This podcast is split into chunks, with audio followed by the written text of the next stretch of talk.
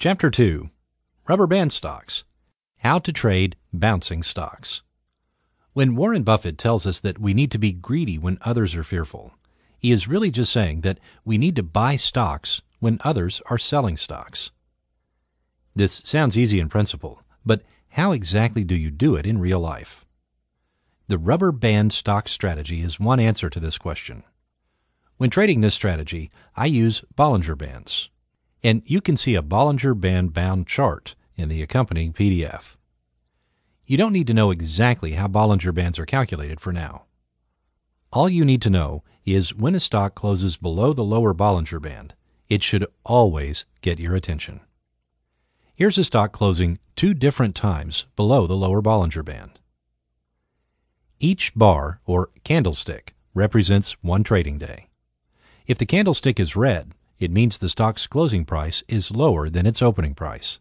If the candlestick is green, it means that the stock's closing price is higher than its opening price.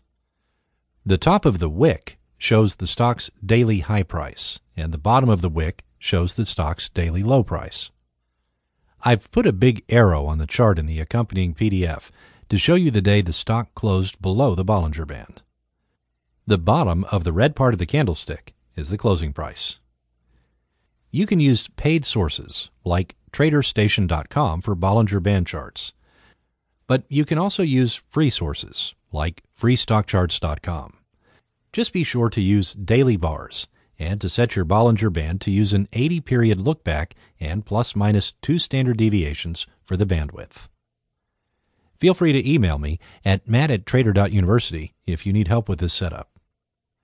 As I said before, when a stock closes below the lower Bollinger Band, it should always get your attention. A close below the lower Bollinger Band means one of two things. One, the stock is ready to snap back like a stretched rubber band. Or two, the stock is ready to trend downwards.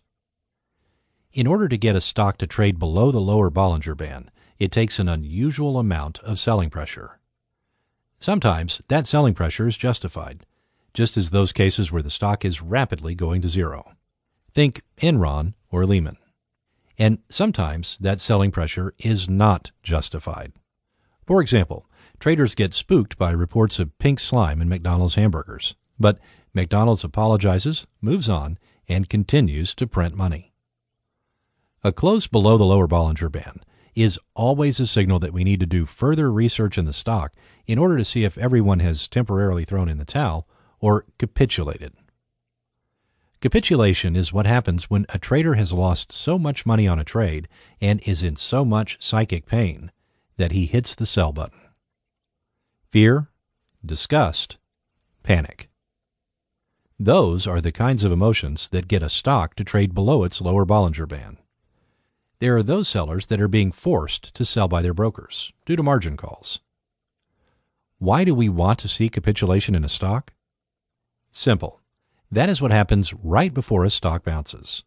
When the last seller has sold, the stock is extremely stretched like a rubber band. It is ready to snap back. So, how do you buy when everyone is selling? Simple. You know that everyone is selling when a stock closes below the lower Bollinger Band. Should you always buy a stock that has just closed below the lower Bollinger Band? Absolutely not we need to focus only on those stocks that have the highest probability of snapping back. So, how do you separate the fake rubber band stocks from the real ones? Here's how. Let's take a stock XYZ that has just had a daily close below the lower Bollinger Band, as we discussed in the last section. There has obviously been a lot of selling pressure to get the stock below the lower band. But have traders thrown in the towel or capitulated? If not, the stock might continue lower as they finally do throw in the towel and sell their positions. Only stocks where traders have thrown in the towel have the best chance of rallying. What I'm looking for is stocks that have closed below the lower Bollinger Band, where trader sentiment is also bearish. In order to figure out how bearish traders are on a stock, I use the following websites stocktwits.com and finance.yahoo.com slash MB.